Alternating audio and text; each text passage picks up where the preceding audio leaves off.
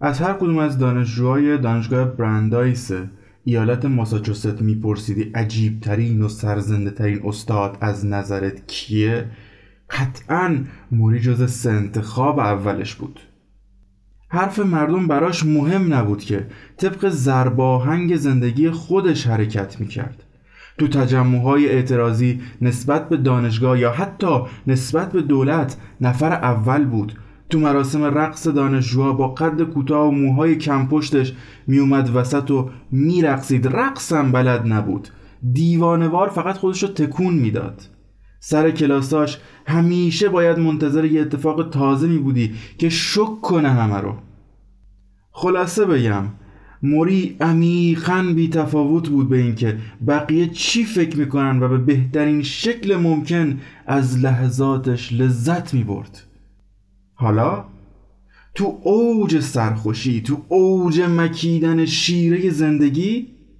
دکتر بهش میگه داری فلج میشی و این بیماری کم کم تو رو خواهد کشت. نهایتا هم دو سال زندگی و یه سال سر پا میمونی.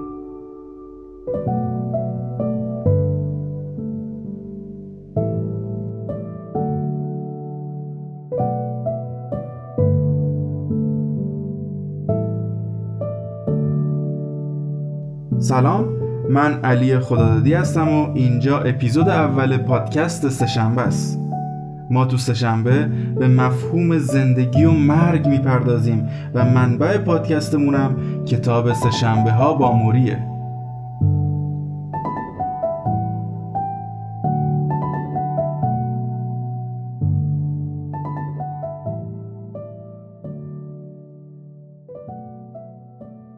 اواخر بهار سال 79 بود. بعد از ظهر یه شنبه که هوا هم بد جور شرجیه میچ و همکلاسیاش رو پرت کردن هوا و فارغ و تحصیل شدن. مراسم که تمام میشه میچ تو جمعیت میگرده و استاد محبوب خودش یعنی موری رو پیدا می‌کنه و به پدر مادرش معرفی می‌کنه. موری یه مرد قد کوتاه نحیف اونقدر که اگه باد یکم تند بوزه احتمالش هست موری تا ابرا بالا ببره. چشای آبی، موهای نقره کم پشت، گوشهای بزرگ، ابروهای پرپشت و دندونای خیلی نامنظم که وقتی می‌دیدی انگار توی دعوا مشت خورده باشه. حالا این شخصیت تو لباس مخصوص جشن یه چیزی شده شبیه پیامبرای کتاب مقدس. یه نکته هم که راجب موری خیلی مهمه خندشه. بخوام توصیفش کنم وقتی میخنده انگار اولین جوک روی زمین رو شنیده باشه. خب اینجا بودیم که میچ موری رو به خانوادهش معرفی کرد. موری هم خدایی کم نذاشت تعریف و تمجید و گفت پسر شما فوقلاده است. یه کیف به موری هدیه دادن که حروف اسمش روش حک شده بود تا هیچ وقت شاگرد یا بهتر بگم مرید خودش رو فراموش نکنه.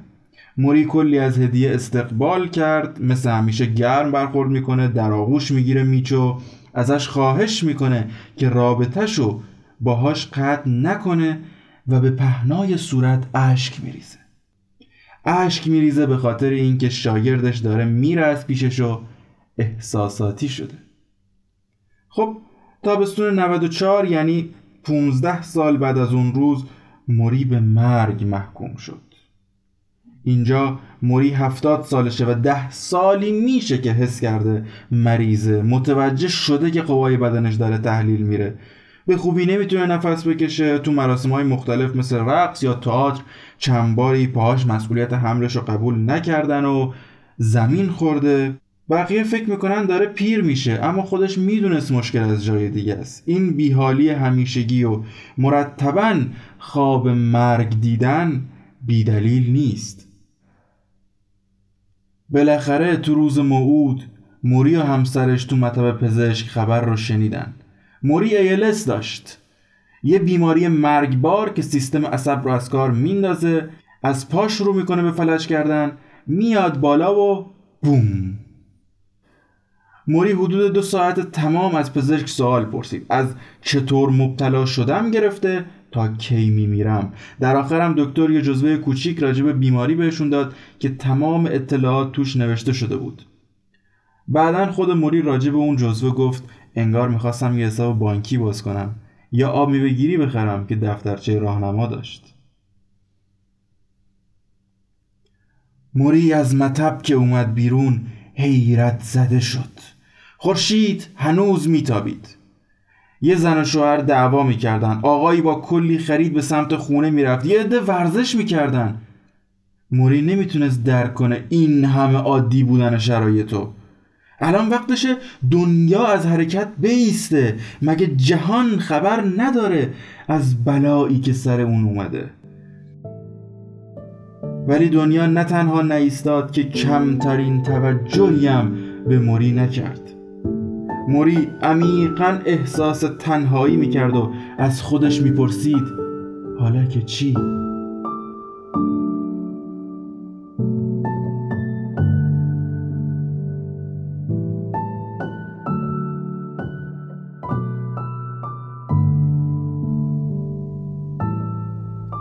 خب روز به روز بر شدت مریضی اضافه می شد یه روز صبح ماشین رو می‌خواست از گاراژ بیاره بیرون و با سختی ترمز گرفت و این پایان رانندگی بود.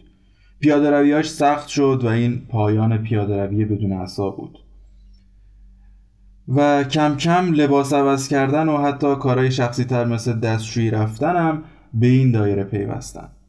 بیماری ALS مثل شمع روشنیه که کم کم باعث ذوب شدن اعصاب میشه و فقط یه توده موم از بدن باقی می‌ذاره. ولی با همه این شرایط موری تصمیمش رو گرفته بود. دو سال زمان داشت و قرار نبود وایس نگاه کنه پژمرده شدنشو بلکه می‌خواست بهترین استفاده رو از این وقت بکنه. بهتر بخوام بگم نمی‌خواست از مرگش احساس شرمندگی کنه. برعکس قصد داشت مرگ رو به عنوان آخرین پروژه تحقیقاتیش به سرانجام برسونه. می‌خواست پل بین مرگ و زندگی رو به تدریج سفر کنه و اونو با دیگران بازگو کنه. خب طبیعی هم هست. مردنش هم شبیه خودش باید عجیب باشه. اکثر آدما از اینکه یه نفر براشون لگن بذاره خجالت می‌کشن ولی موری جز این افراد نبود. حتی وقتی دوستای صمیمیش به ملاقاتش می‌رفتن ازشون می‌خواست اگه رضایت دارن این کار براش انجام بدن. حالا دلیل این درخواستاشو فعلا ناگفته می‌ذاریم و تو اپیزودهای بعد قول میدیم که کامل راجبش توضیح بدیم. در کل موری جوری بود که موجب سرگرمی ملاقات کنندهاش می‌شد. درباره مرگ باهاشون حرف می‌زد. اینکه حقیقت مرگ چیه؟ چرا مردم بدون اینکه مرگ رو بفهمن ازش میترسن؟ اون از مریضیش هم استفاده می‌کرد تا رابطه سمیمانه تری با دوستاش برقرار بکنه و از دوستاش می‌خواست به هیچ عنوان براش ترحم نکنن و مثل قبل باشن باش. بهش زنگ بزنن درد و دل بکنن مثل همیشه ازش مشورت بخوان چون موری واسه این کار همیشه بهترین گزینه بوده. درست تمام بدنش ضعیف شده بود. اما فکرش ضعیف که نشده بود هیچ حتی رشدم کرده بود. تصمیم داشت هر جور شده ثابت بکنه که مرگ به معنی از کار افتادگی و بیفایدگی نیست.